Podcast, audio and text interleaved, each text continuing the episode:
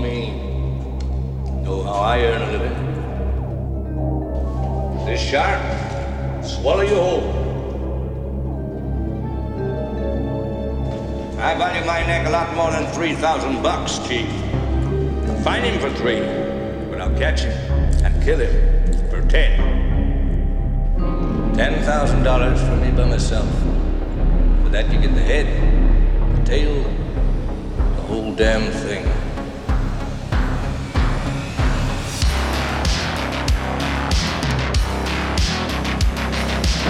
You yell shark. We've got a panic on our hands on the 4th of July. Mr. Vaughn, Mr. Vaughn, I pulled a tooth the size of a shot glass out of the wrecked hull of the boat out there, and it was the tooth of a great white. A what? You're gonna need a bigger boat. Love to prove that, wouldn't you? Get your name into the National Geographic. Now, I'm not saying that this is not the shark. It probably is, Martin. It probably is. It's a man-eater. It's extremely rare for these waters. But the fact is that the bite radius on this animal is different than the wounds on the victim.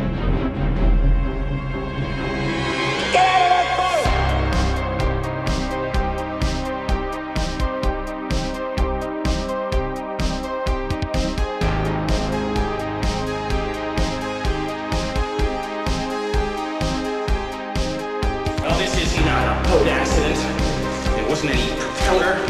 it wasn't any coral reef. And it wasn't Jack the Ripper.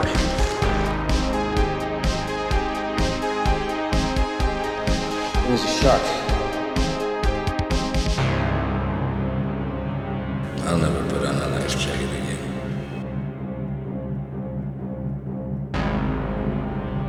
Welcome back to the Jaws Obsession, where we are here to share with you, prove to you, convince you, or remind you that Jaws is the greatest movie of all time. Thank you for tuning back in. Episode 25. We are here with Quint's fishing scene analysis. And we've been very busy here over at the Jaws Obsession. Never too busy for another episode of the Jaws Obsession. Is it possible to get inside the mind of Quint? And what was he doing? What is he thinking about during that iconic scene in Jaws? This is going to be a very involved episode, so let's just get right into it.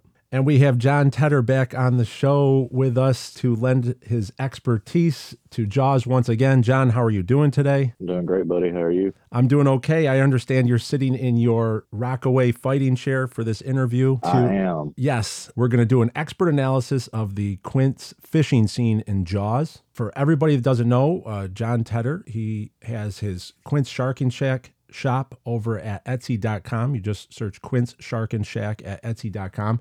And he's also rebuilding the Orca, full scale Orca. Uh, you can go to his YouTube channel to watch that being done at youtube.com slash Orca Rebuild. For everyone that doesn't know, Jon is the technical advisor for the Book of Quint, and I consistently call him and bother him at all hours uh, through with, text messages or phone calls, and I say uh, just just today I said, uh, Jon, what's the uh, how big's the fuel tank on the Orca? Quick, I need to know how much it would cost to refuel the Orca back in 1952. And that's the type of questions Jon has to ponder, and then he responds with some information, and we go over what the price of diesel, a gallon of diesel fuel was back in 1952. So that's how technical we work together to bring some details out of the Book of Quint. So what I was doing the other day was we were talking on the phone. I had the, the scene from Jaws pulled up, and I always had some questions that I was trying to get into Quint's head in this scene where he's in the fighting chair with his rod and reel. It's just after Hooper freaks out with the uh, scuba tank. That whole sequence that follows, there's a lot of technical things that happen in that scene that I've always wanted to know. And if we could just get to the technical aspect of what kind of rod and reel is he using? All right. So the rod that he's using in particular is a Fenwick Woodstream 670. It's a really, really well built rod. It's real heavy duty and it's hard to bend one. It's really, really hard. Okay. And the reel he is using is a Penn Senator 16 aught reel. Penn Senator is 16 aught. Yes, 16 aught. They made 16 aught was the biggest one that they made. The next size down was a 14 aught, a 12 aught, a 10 aught, I know there was a nine aught, and it just went on down the line. You're saying this is the biggest one that they made? Yeah, it's the biggest one. It basically had a four to one gear ratio with no high end uh, drag component, and it was just metal on metal, really, with a little bit of uh, it's two sides put together with poles going across, and the sides were this really dense and thick plastic. It had a thousand yards of 130 pound monofilament line on it, and the 16 aught reel itself just weighs shy of 15 pounds. 15 And it's basically the size of a paint. It's basically the size of a paint can. So already we're dealing with oversized equipment because he's got a two to three ton shark he's got a hook on this thing. There's a reason why I'm starting it a little early here. Yeah, that's real fine, expensive gear you brought out here, Mr. Hooper. I don't know what that bastard shark's gonna do with it. Might eat it, I suppose. Seen one eat a rocking chair one time. Hey, Chiefy, next time you just ask me which line to pull, right? Okay, so in this sequence, we have as he's talking to Chief, with his right hand, he's fiddling with the line. So the line is already cast out and he's kind of tugging at it with his fingers. What exactly is Quint doing with his fingers? Why would he be tugging on that line? one of several different reasons. It, it could just be uh, as simple as a nervous tick. Uh, it could be out of boredom. I watched my granddaddy do it several times when we'd go fishing, whether it was saltwater or not. But most likely, what he's doing is he's, if you look at it, it's almost like he's thumbing a guitar string. So it's creating a vibration. Okay. And as as we know, sharks are attracted to vibration. And he's also doing that. You're moving the bait in the water. Really quick, let's just talk about the bait. He's actually cast out a line. The bait that he would be using, and I remember we talked about this, would be some sort of uh, big piece of meat, maybe a cow's liver. Yeah, you can use a cow's liver, any sort of big chunk of meat. Yep. And plus, they're chumming all around it too. So you know, sharks that get brought in, and Yep. they're looking for the big white shark, so it's don't come in. I mean, they'll see a big piece of meat there. Okay, and in order to cast this bait out, he would have just kind of sl- slopped it over to the o- over the stern, and you don't really kind of flip something that heavy, right? And you just kind of let it. You just pay out the line as the as the current takes the orca forward. Yeah, you can do it that way, or while you're going along at trawling speed, you can put it over the side and trawl along a few, Mhm. hundred yards or however far, and do it that way. Does he have a? Would he have a float of some sort that keeps the bait maybe like three four feet below the surface? Yeah, it would have had a, a rig on it. When you're saltwater fishing, you, it's not like you're out there bass fishing. You have like a red and white bobber out there. It's, it's not like that because with ocean waves, the bobber's constantly going up and down, and the wave might be a little bit bigger and go over it. Right. He would have definitely had some lead weight on there, and probably would have had something like a piece of foam, uh, piece of uh, something like similar like in a life jacket. Yep. Be sure he knew where it was at. So you could see it out there. You'd see where the bait was, but the bait does not drop all the way down. It's kind of suspended just below the surface. when you're marlin fishing, of course, you're running stringers out on the side off of the riggers. But fishing for sharks, typically you're going to keep it somewhere between five to six feet below the surface. I know guys that have done it seven and eight feet below the surface. So a little, so about a little bit longer than your average, you know, door frame. Okay. You know, the height of a door. One question before we proceed the chum. Yeah. So with any kind of animal fat or fat in general, Right. when you grind it up and you put it in chum with, of course, he's got fish and everything else in there too. Yep. The oil is going to separate from the fat naturally. It's like when you cook bacon, it, it, the oil separates from the fat, Yeah. And the oil will remain on top, and that's what is called your oil slick. And the rest of the blubber, it's gonna kind of float on top, or it'll stay suspended somewhere up under the water, just underneath the surface. Because see, when oil is released from fat, what happens is the fat is less dense, so it starts to absorb everything around it. It'll, it'll absorb blood, I mean, Right. water, and then it'll get it'll get heavy and it'll, it'll eventually sink. Okay. So by grinding, so we do know that Quint was grinding uh, whale blubber as part of the chumming routine because we see the dead whale in the Quint Sharkin' Shack before they take off in the orca, and there's a bloody grinder there. So what you're saying is that this the slick was specifically made to stay on the surface and float. It doesn't sink; it stays right on the surface like an oil slick. It's like an it's because it's whale oil. Correct. Little brown eel comes out of the cave, swims into the hole, comes out of the hole, goes back into the cave again. It's not too good, is it, Chief? The realism is that the first knot that he's trying to teach Chief how to use is a bowline. And that's the most basic knot you can use when you're dealing in seamanship or any type of rigging is a bowline.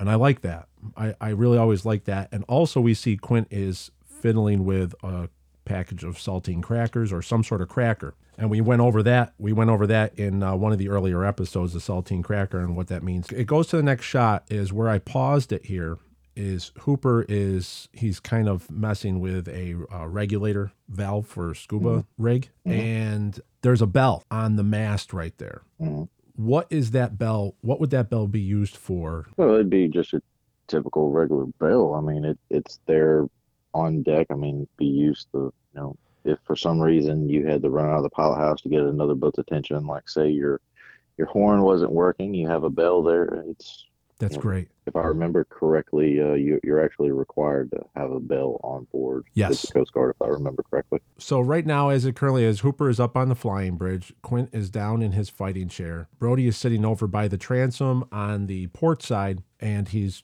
trying to tie knots, uh, trying to tie a bowline. Well, nothing's easy, is it? One more time. Little brown eagle.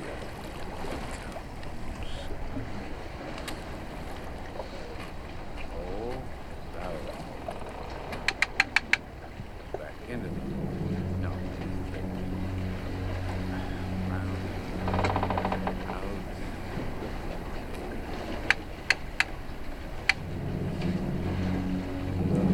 Okay, I'm going to pause it right there.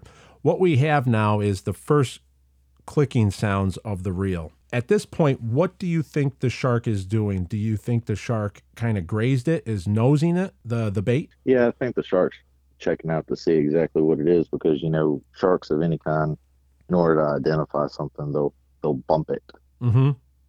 You know, and it could be, you know, we don't actually see the bait itself because we don't know how big it is. Shark could simply just be, you know, given something, Mhm. give it a test bite. You know, sharks will do that. You know, that's why you have a lot of Yep. shark incidents with surfers and swimmers. So yeah, so it, it's checking it out and it's given a couple of clicks because it, it could have even bumped it and then swam right by and the tail could have hit it again and that caused these secondary clicks there. What so explain the gear ratio and is that reel already set on free spinning? Like is the gear released a neutral position? Okay, so it's a four to one gear ratio. And like I said, it, it doesn't have high end drag component. It's just metal on metal. And that's why when the reel screams as the shark takes off with it, When you have the bait cast out, you don't mm-hmm. have it locked. You have it set so if something grabs it, it's going to run. correct. Okay, my question is is how does he know it's not a current or a wave that hit the bait or something like that? But do those things pay out for when the current takes it or something like that? Do you know that? You know what I'm saying? I, I understand what you're saying. The difference between a the current messing with the bait versus a big game fish taking the bait Okay. The difference is the bait is just going to move with the current it, and it'll move against it. And it's not going to pull on it. Not really, not not to the extent to where it'd go tick, tick, tick, tick, tick, tick, tick. Water's fluid, you know, and anything that goes through, because, you know, like you see like uh, the aerodynamic uh, car tests with Yes. the, you know, the air going over and everything. Yeah. Okay, so it's like that. So the bait is not necessarily in motion, but the water is, and, you know, according Okay. to Newton, you know, an object in motion stays in motion. So the water is just passing past the bait. So- What how many pounds of pressure would it take to pull that just one click? Does it take actually some force to pull it? there is a handle on the side and it'll lock the reel so that you can it'll cut the drag so can't pull it out anymore until you can start the reel so you take that off and it will just free spool out but to actually pull the line on it number one it's a heavy duty reel it's heavy as it is Mm-hmm. so the weight of the line plus the reel plus the weight you're, you're talking about several pounds here of line Ah. the line is not just there at the back end of the orca. It's not just dropped down right behind the right. behind the transom. It's out there. It's out there. You know, that's why there are a lot of times when big game fish like say a marlin say the line snaps, you know, a lot of fishermen, if they're inexperienced saltwater fishing, you know, they'll think that they're still reeling in the fish when in reality it's just the weight of the line. Oh, I see. Okay, so you're fighting the weight of the line. Correct. See, that's that's interesting. So he automatically knows that it's something that's got some force that just bumping the bait clicked this this line. So he goes, "There's something big down there." And also, Jon, you do own you own the same reel, correct? Correct. I own two of them. I own two 16 aughts and I own a 14 aught and a 12 aught and I own a 10 aught. Okay, so you you own three of them. Yeah, fishing is my business. That's right. this is expert analysis, folks. We do not usually get this. This is uh, this is as close to having being in Quint's head as we're going to get. So let's continue on with the scene.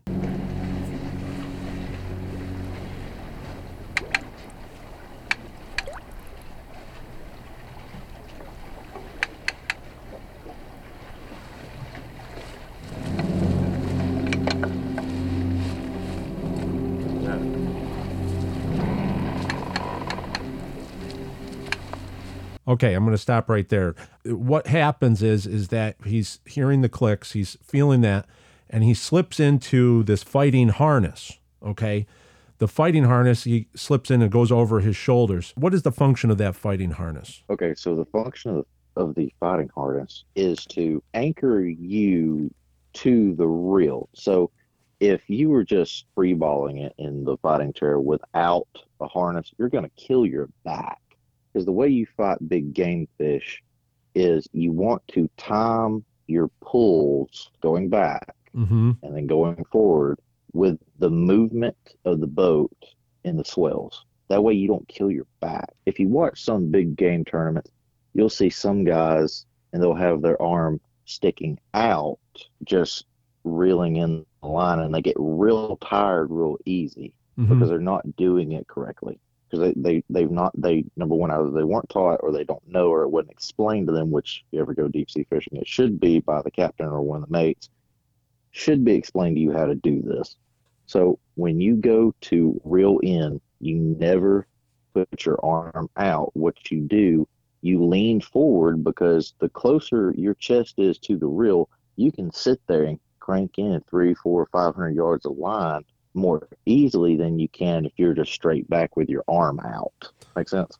Oh yeah, that makes sense, and we're, we're going to get into that more when he actually does it. But the but anchoring it to your body, which is pe- people think that's crazy. They're just like, oh my god, he could be pulled right overboard with the reel. Okay, but it, it's not really what it is. Is that he's anchoring it to his body to give himself uh, leverage in this fight? Is that yes, what? and that also, yeah, and it also plays with the fighting chair too because he has his feet on the foot pedestal, Right. Okay, we'll get which is why it's called a fighting chair. Right, right, right. Okay, so the harness, can he stand up with this harness on? Like, is he's not anchored to the chair, correct? Correct, he's not. He's Okay. not hooked to the chair. So what he's going to do is he's actually now lifting the reel up, and he's going to be setting it into the chair, the the little holder in the center of the chair. But now he's actually reaching around, and he's clipping this harness that's around his this body harness onto the actual reel. And now he puts his foot up on the fighting chair on the foot pedestal, Foot, up- footrest. the footrest of the fighting chair. So now he's kind of positioning himself and he's sitting back. So I've seen guys stand up with big game fish where it's harnessed into them like the harness is, you know, almost like a belt in modern day mm-hmm. in modern day fishing. But this is clearly he's he's looking for this is a bigger weight. So he's got to sit back. He would never stand up with something like this, or would he? No, no, not with something as big as this. With smaller marlin, you can stand up. You can put uh, one of the waist belts on where the butt end of the rod actually fits into a uh, a little tube holder, and it looks like a groin cover when you put one on. Okay. And sometimes you'll have a, um, a harness on to attach to that too. With smaller big game fish, yes, you can stand up. With something really, really big like like this, no. Okay, so let's talk about the fighting chair itself. The fighting chair is a Rockaway fighting chair. Yeah, so it's made of teak and bronze, and it's solid bronze. All of it is. It's bronze. And wow. it, yeah, yeah, it's bronze, and it's chrome plated. and it is very heavy. It is not a light chair at all. Put together, it weighs right at 200 pounds. It's it's stout. It's anchored to the deck and mm-hmm. it's it's stout and it's heavy. So when he puts his feet up onto that pedestal, he's actually kind of holding he's become part of the boat. Like he's sitting back and now he's got the weight and the leverage of the boat that he's pull, that he's kind of holding himself against. So at this point, the shark will be pulling the boat. Is the theory of having that fighting chair is you're using the weight of the boat to help you reel the fish in? Yeah, because it's just simple physics. Because the chair is anchored to the deck of the boat, Yep. with you sitting in the chair, and the footrest, the foot pedestal, the arms that attach up under the chair, of course, are adjustable for however tall a person is. It's slightly angled. Mhm. It's the perfect angle. I think chair companies have this down to a science, and it's angled at a certain position. And if you notice, when he puts his feet on the on the footrest where the tuna, where the uh, tuna logo is, Mhm. it it moves back and forth. Okay. It pivots, yeah. hmm And that allows for when you going forward and coming back, you're you're you're moving your heels and your legs and your feet and everything. You're gonna be moving. So it's simple physics. You're you've become like you said a part of the chair, a part of the boat. That's fantastic. So it's basically two points of anchoring. It's the chair anchor one, and then your anchor two. There you go. So, okay, so he is fully prepared. He's become part of the boat. He's got everything harnessed in. He is fully ready, and he's doing this very, very quietly and very softly because he doesn't want to disturb the bait. Like he doesn't want to shake the bait or he doesn't want to disturb it if the shark is coming back around. What what is the process of being so quiet? Well, it's not really the process of being so quiet. It's the slowness of it that he does. is it possible that he doesn't want if you know how sometimes you can like try to set the hook too early when the shark takes the bait Mhm. okay does that mean the hook is set and the shark runs Yes. Okay. So when the shark runs with the bait and it has it and it's taken the bait, the bait itself and the hook is in the shark's mouth, but the hook is not yet set into the jaw of the shark, into the jaws of it, through its mouth. it's not yet So when that happens, yeah, it's not yet. So when you throw the lever on the side that I that we were talking about a minute ago, that stops the reel from going out and that jerks the line and the hook it back because it's forward motion again. Yep. physics. It jerks it back and then the barb goes through the shark's mouth or any big game fish. okay this is that's great information right there that's going to come up in play later later on so let's continue on here Hey! I got it! What? Get behind me. Hooper! Reverse her! Taking a hell of a lot of line. so right there the shark hits the bait grabs it and then takes off. But you're saying that the hook is not yet would not yet be set. It's just running. And then he says hooper reverse it. Now this is one of the things that i write about in the book of quint is that a lot of fishermen will reverse down in order to close the distance to the fish. Is that what he's talking about doing here? Yes, and it's so that Quint can reel in more line faster mm-hmm. That way you can get to the fish faster, but you don't have all that line to reel in. You're just already there on the fish itself. Okay, there it is. So he says it's taking a hell of a lot of line. So it's a big fish that just it's a big shark that just hit the bait and it's running fast. So he's saying reverse it to slow down the rate of that line paying out. Correct. Okay, let's continue. This next part's really important. Chief, get the scoop out the bucket. Whip the reel. Hooper! Reverse her! Okay, so he says, Chief, we got to wet the reel. You sent me some videos earlier, which we're going to post on our show notes, that reels will start to smoke in this situation. What would be, what actually starts to smoke? Is it the gearing inside the actual reel? It's the metal, is actually what it is. It's metal on metal, like I said. All right. So that's what is starting to smoke. It's not the line itself, because all it is is monofilament line, not going to smoke. And it's metal against metal, like I said. So the water is there to cool off the reel itself. He travels. You know, it's Mhm. not that far of a distance. and it, it's creating heat and it's metal on metal because you know metal metal friction creates heat and that's what's causing the smoke I see. All right. So that's why he's got to pour it on the reel so it cools off the reel, which could be the that that the metal underneath all that line is actually getting really hot. correct and you know like like we said it's monofilament line Mm-hmm. which is a form of plastic plastic and heat don't mix because they'll melt Right. Okay. It becomes weak, and Mhm. and so he's still screaming for Hooper to back uh, reverse it, and Hooper's obviously not going fast enough for him. But that's what the whole point is: is that he's trying to close the distance to the shark by reversing it to slow the rate of that line paying out. down, Chief. We're swinging. Get behind me again. No more water in audience. Round me. Hooper, you idiot! Starboard, ain't you watching it? So now the shark starts to run off to the port side, and you see Quint's chair actually start to pivot. Um, and then he says, Hooper, you idiot, starboard, ain't you watching it? So he obviously wants to turn it to starboard so it can back down towards the shark. My my question is, does that fighting chair lock? He's got it set into pivot. Does that fighting chair lock so it wouldn't pivot? yeah you can quote lock it because there's the pedestal the chair sits on is nothing more than a giant tube think of it like one long bolt with a handle on the end of it Mhm. so you can tighten the base of the chair around the tube the pedestal Mm-hmm. and if you tighten it down enough, the chair won't move.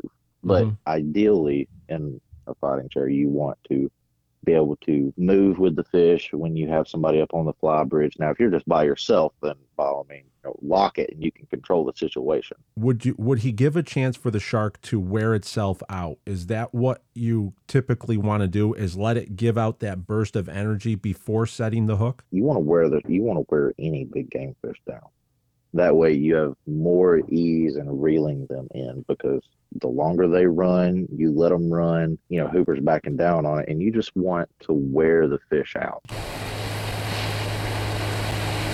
Hooper, neutral.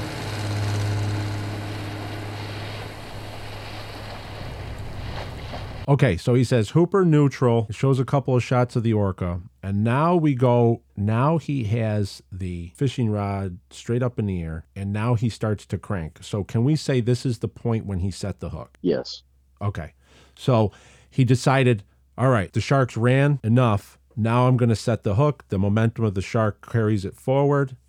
He tells Hooper to put it in neutral. So now he's using the weight of the orca, and the shark is pulling against the weight of the orca. That's why he said put it in neutral. Correct. Wow, this is cool. And so now what we see is now now he begins the cranking in and the reeling in of the shark. Where's he going now? Oh, he ain't fooling me.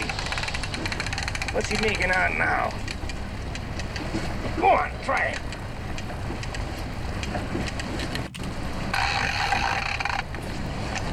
As you said, what Quint is doing, he's moving forward and he reels as he leans forward and then he slowly leans back and then he goes forward again. So he's in a process of reeling in the shark. Could you explain once again exactly the method that why does he lean forward and crank and then lean back? Why doesn't he crank all the time? Okay, so what you do, you time your reeling and pulling back with the swell of the boat going up and down on the swells. When the boat goes down, you go down and you crank, and when the boat goes up, that's when you pull back because you're using the boat to help you pull back. You don't want to fight it because you'll, you'll break your back doing it, and you're going to wear yourself out. Wow. Wow. So you use the momentum of the boat as it goes up. And then, it, yeah. So as the boat goes up, you're using the momentum of the boat. As it goes down, you lean forward and you crank. Yes, Wow, that's that's great. That's great. So this is this is an ultra. This is why every fisherman that I've ever worked with, from the Coast Guard to all through all through dive school, they always cite this scene as ultra realistic because of his motions and everything he's doing. My question is is as he's cranking in and he says, "Where are you going? Where, where are you going now?" He's talking. He's kind of talking to the shark. Do you think he's already sensing that this is not a normal shark? I think he does. And what you do when you're fishing, you can tell immediately what the fish is doing by simply feeling the tension on the line. Okay. And when he says, you know, what are you sneaking on now? And he says, go on, try it. Most likely what the shark did was sound, which is dive.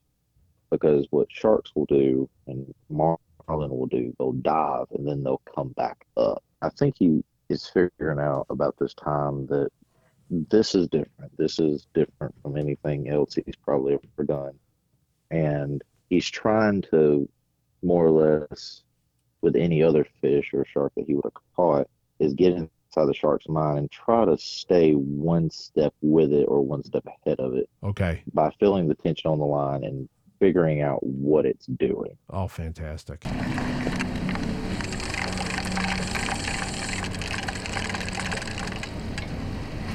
don't know, Chief. I don't know if he's very smart, very dumb.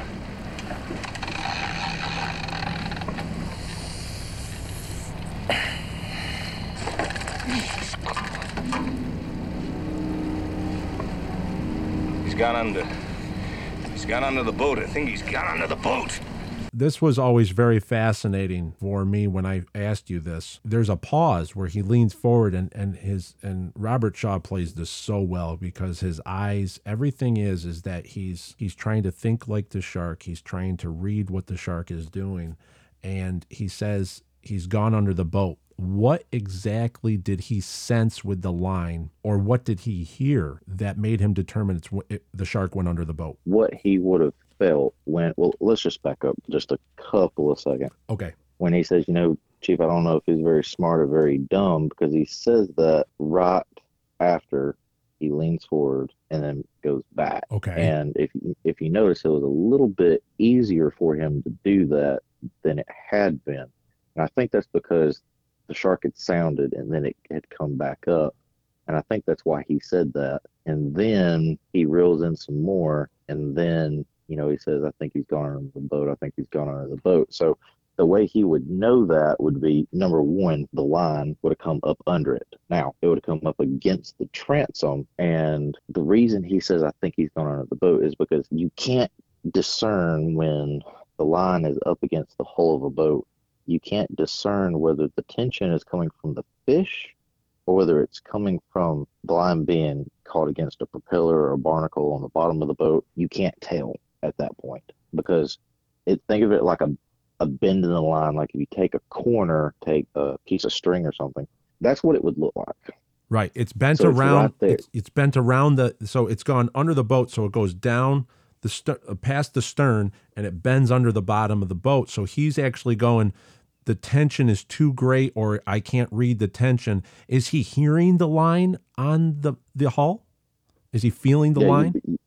You'd, be able to. Oh, you definitely feel it, but you'd be able to. You'd be able to hear it So go up against the bottom of the boat. You'd So- be able to hear it. so that would be his realization at that point. He's he's actually hearing and feeling the line rub on the hull, and at that point, this was fascinating that you brought up earlier. The the big sharks they got big for a reason because they learned to Right. out outsmart the fishermen. So what would a shark do by going under the boat? How does the shark get the advantage over the fisherman? Again, it's physics. Of course, sharks, fish don't understand physics, but it, they have experience. So Yeah. by bending the line on the bottom of the boat. Maybe that shark had been had been in that situation before and it was able to snap the line by doing that. Maybe it was. Maybe it had been able to do that. Right. A, a lot of a lot of cases in my experience, I've always thought that's what that's what they were doing because they, it happened to them a few times. They learned if hey, if I go up under this thing that floats and you know stay up under here long enough and I fight it, it'll snap. Yeah. Yeah, it's po- also possible that by, by coming underneath the boat, it actually relieves a little bit of tension on the line because now they're using the boat as leverage, like you said. So they kind of they uh, they're they're using the boat. They're kind of outsmarting the fishermen, and and now a less experienced fisherman would just crank, crank, crank, crank, and then snap the line, right? Correct. because it becomes too it, it, it- the strain is too much and that's where you would just kind of so so at this point he realizes that this shark is a smart shark then right he's not it's, he goes he's really smart he's really dumb then he then he goes whoa this guy's pretty smart he's gone under the boat Yeah, you see the realization in his face. yeah Yeah, it's too easy. He's a smart, big fish. He's got under the boat. Keep it steady now. I got something very big. I don't think so. Chief. Chief, put your gloves on. You put your gloves on, both of you. Okay, two things. Does he say he's a smart big fish? He's gone under the boat, or he's saying that I got him now because I know how to get out of this? He's saying both because when he says, you know, it's too easy, he's a smart, big fish. He's gone under the boat. All right. He realizes for certain that's what the, that's what the shark has done.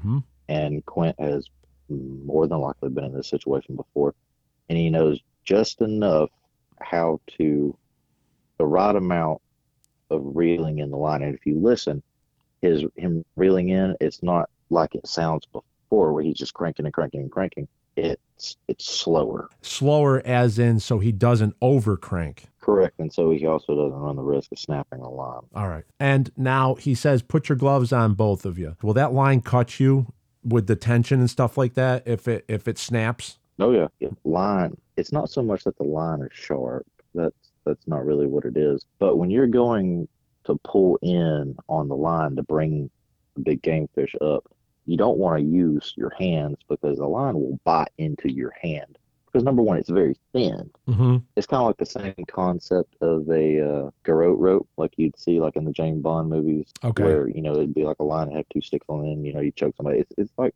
that principle Okay. and when you have gloves on, you you're, you're not going to get cut. Right. You're And not going to run the risk of getting injured. What is he thinking is going to happen right now that he tells them to get their gloves on both of you? Is it because he figures i'm going to reel this up and we're going to have to hook the shark or like we're going to have to use uh, a boat hook? Does he think he's got the shark now? Why would he say get the get your gloves on both of you. Do you think that he's thinking that i can actually bring this up? Yeah, I think that Quint thinks that he's definitely going to land the shark. I think that he thinks that he's done it. So when he tells them to put the gloves on, it's so they can grab the line and start help to pull it up because the, the shark is right there. It's right there on the boat.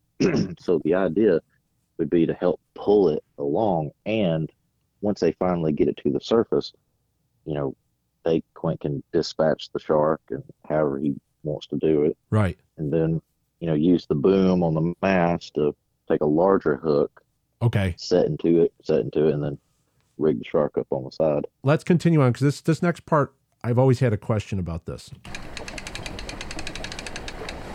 Getting ready to run out again. Hey, Quint, let it go. Hey, Hooper. Maybe a big yahoo in the lab, but out here just supercargo. If you don't want to backstroke home, you get down here. All right, you don't want to listen to me, don't listen to me. It's not a shark. Hooper's a smart guy, all right? Hooper's seen a lot of uh, marine life. Why do you think Hooper thinks that it's not a shark? Is it because he's never seen a shark act smart like this? i think that could be it but I also think hooper thinks that it's not the shark it's not the shark like he says early in the film because it, it's too quick and in hooper's mind that that's what i've always thought that it was Oh, I see what you're saying. Like it was too, it wasn't a lumbering, it really sped out really fast, that kind of quick. well it was too the whole process was too quick I see. Okay, yeah, like there was two. Yeah, you you, you brought him in awfully easy, and Quint's Quint's muttering something along the lines of he's getting ready to go out again. So he, yeah fish they'll they'll go for one last one last ditch effort to try to run one last time as they know that they're being uh, they're uh, they're almost surfaced. yes Wow. So they, they yeah. So he says he's getting going. So yeah. So he's actually experienced this before, where the shark will try to do one last ditch effort to make a run. Wire showing. The wire's showing. Unbuckle me. He says the wire showing, the wire showing. That's the leader wire, correct? correct What is that wire for? Okay, so the wire itself is what you use on shark fishing and big game fishing like marlin, like like we've previously discussed. The reason for that is shark teeth will cut through regular deep sea line fairly easy because again, it is a form of plastic. Going through the leader a wire leader on the hook, nine times out of ten a shark's not gonna be able or a big marlin's not gonna be able to snap that line. And it's number twelve piano wire. Right. It was piano wire that Quint was using. That that was already that's pretty much that was an established fact. So we know that was it was absolute steel piano wire, right? Yes. That then goes to a little eyelet, and the eyelet is what's rigged to the fishing line. Okay, how much wire is between the hook and where the fishing lines in. So when when Chief Brody says the wire's showing, the wire's showing, and you see that little eyelet show pop up. How much wire is there? So the shark is right there. What would be the distance where that shark was at that point? I've seen leader wire be as much as four feet, five feet, six feet, seven feet. I've even seen eight feet. Okay, so at the most, we're talking that shark. The the shark was eight feet below the boat. Exactly. It's right there. It's right there. That's so cool. The other side. Tuna, Grab the leader, Hooper. swordfish. Wasting of time. Okay, take this rod. Hooper, give the chief a hand, will you? Right. Shit. He unbuckles himself, he unclips himself from the reel, and he hands the reel over to the chief who's struggling with it. And what is Hooper doing right now? Because Hooper doesn't need any direction. He says, Hooper, get the leader wire. So what is Hooper doing? He's going over and he's rigging something off to the little eyelet. Yeah, so what he's doing is attaching a clip to the eyelet that has some form of uh, either rope or uh, Mhm. string attached to it so that you can use that to pull back on and pull it in Right. because you don't you're not trying to pull up i mean you're not going to be able to physically say pull eight feet of wire just straight up hand over hand you're not going to be able to so what you do you you attach to the leader wire and you pull backwards and you walk backwards with it to help pull it in Make Okay. sense? Yeah, that makes sense. That makes sense.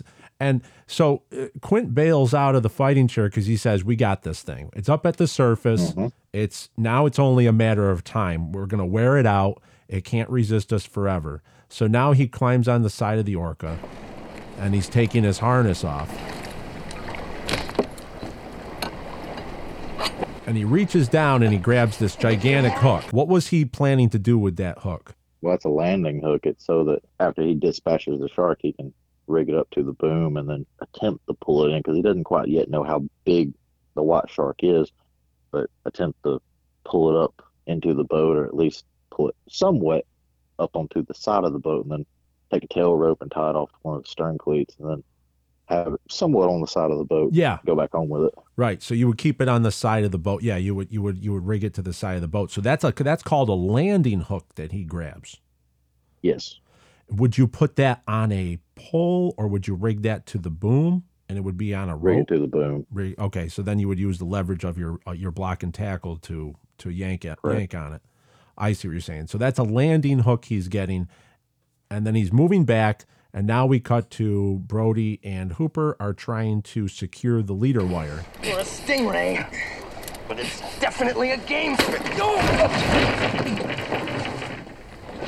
So what happened there? so what happened there the line snapped the wire itself snapped the wire itself. The tension was released immediately. So the, the, the line snapped probably on one of the it, it just the the shark's teeth were able to sever the steel wire. correct Relieve the tension. Both of them go flying backwards. When I was younger, I always thought Hooper did something wrong. Like he grabbed the wrong eyelet and he just kind of snapped it himself. But that Hooper did nothing wrong there. That was all the shark bit through that. correct Okay. I think this is always open ended. Was it the shark or not?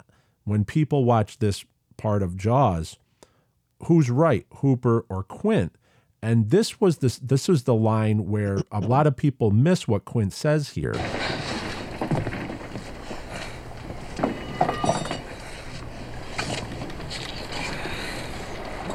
Game fish, eh? Marlin, stingray, get through this piano wire. Don't you tell me my business again.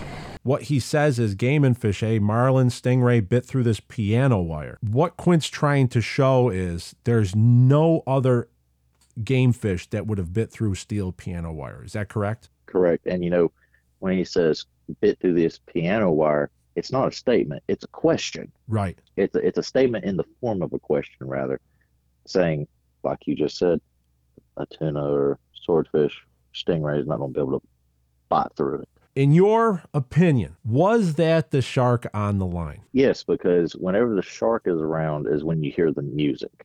Okay. Whenever the shark is around, Right.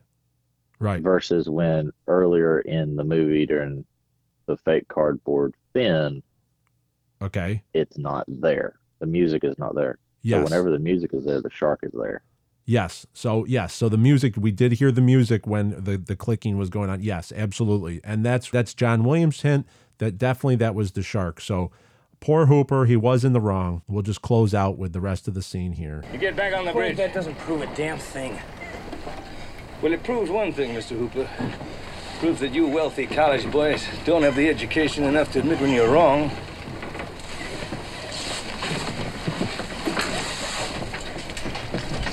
What's the point? Hooks and lines. Well, you lose one, you rig one. Chief Brody walks in and says, "What's the point?" Hooks and lines. Quint comes up and says, "You lose one and you rig one." Let's continue on really quick, really quick here, because Hooper! 12 minutes, south southeast now, full throttle. Aye, aye, sir. Arr, Jim boy, arr. See what I do, Chief, is I trick them to the surface. And I jab at them. I'm not gonna haul them up like a lot of catfish. when he says I trick him to the surface and jab at him, what is he describing there? This is this. I mean, this was be prior sharks, prior to this massive white shark that he's going to fight here. Yeah, so what he's describing, and a lot of people overlook it, when he says I jab at him, there was a form of almost harpooning without actually throwing a harpoon. You would take, and you actually see them on the side of the orca, long wooden poles with a metal shaft on the end of it, like, looks like a spike, and you would put this sharp tubing on the end of it that would have an eyelet on it, which is attached to some sort of line, Right. and maybe a big balloon or a little small barrel, little keg. Mm-hmm. So it would be a form of sword. They did it with sword fishing. They did it with marlin and tuna there for a long time, and they did it with sharks.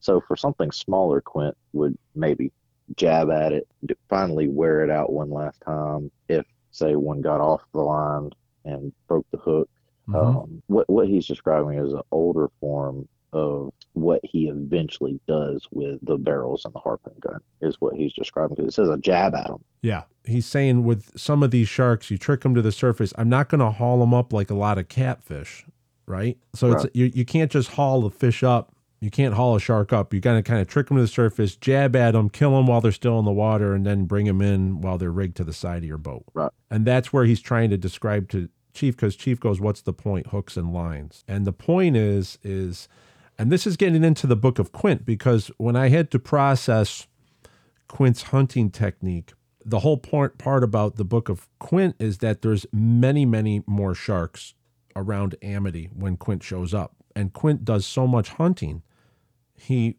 eradicates the shark, the large shark population of Amity. So now, in order to find the large sharks, now as we see in Jaws, and this was in the 1950s and 1960s. So as we go to the 1970s, now he has to change his hunting technique where he has to start incorporating the rod and reel again. He's got to get them to find him, trick him to the surface, and then he can go about doing his routine. But it was a lot, his barrel and, and jabbing and barrel routine, especially with the greener harpoon gun. It was a lot easier back in the 50s when he first showed up because there was m- many more sharks to deal with. And that's the that's the and that's where I really like this how this closes out because this kind of lets you know that he has changed his tactics over the years. And he starts with one and he uses the rod and reel, and then he has to go right to here. Once the shark is surfaced, now he's going to go to jabbing at him and using the barrel technique. It's more in depth than people think. Right. And if I may make an observation really quick, mm-hmm. really quick, take a take one step back, back to the wire.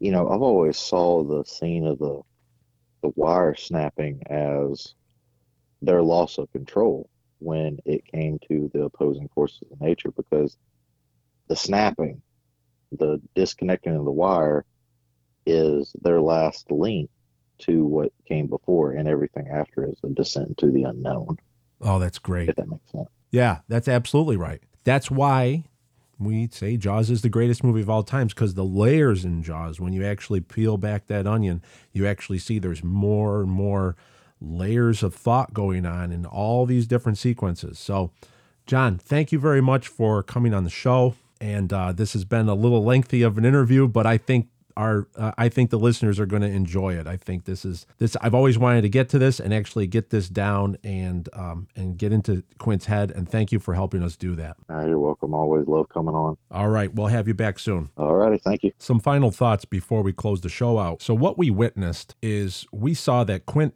hooked a record 25 foot, three ton great white, and he had the shark up against the boat in this sequence. If you look at it in the Jaws universe lens, if you if you expand out after Jaws ends, and we all know the ending, but if you look at it years later, Hooper would have had the ultimate respect and admiration for this man who was the only one in the world that could have drawn out a great white that size and had the courage to fight it at the time. Quint saved many lives that summer of 1974 by risking and ultimately sacrificing his life. The motivation to do that, it just doesn't come from a $10,000 reward.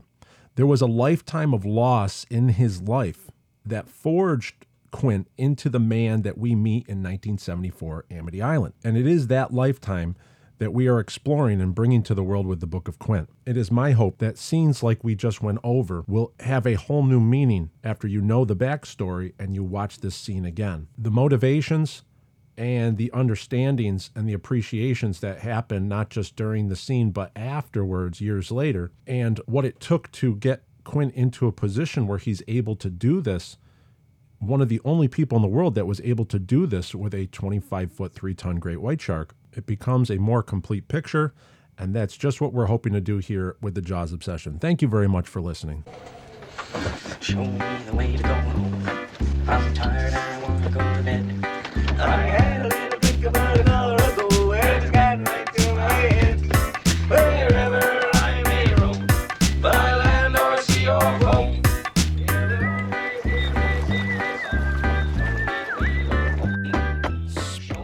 Special thanks to Jon Tedder for once again coming on the show.